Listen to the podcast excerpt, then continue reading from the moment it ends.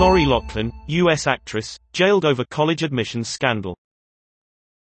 The star from U.S. sitcom Full House was handed a two-month sentence after agreeing a plea deal.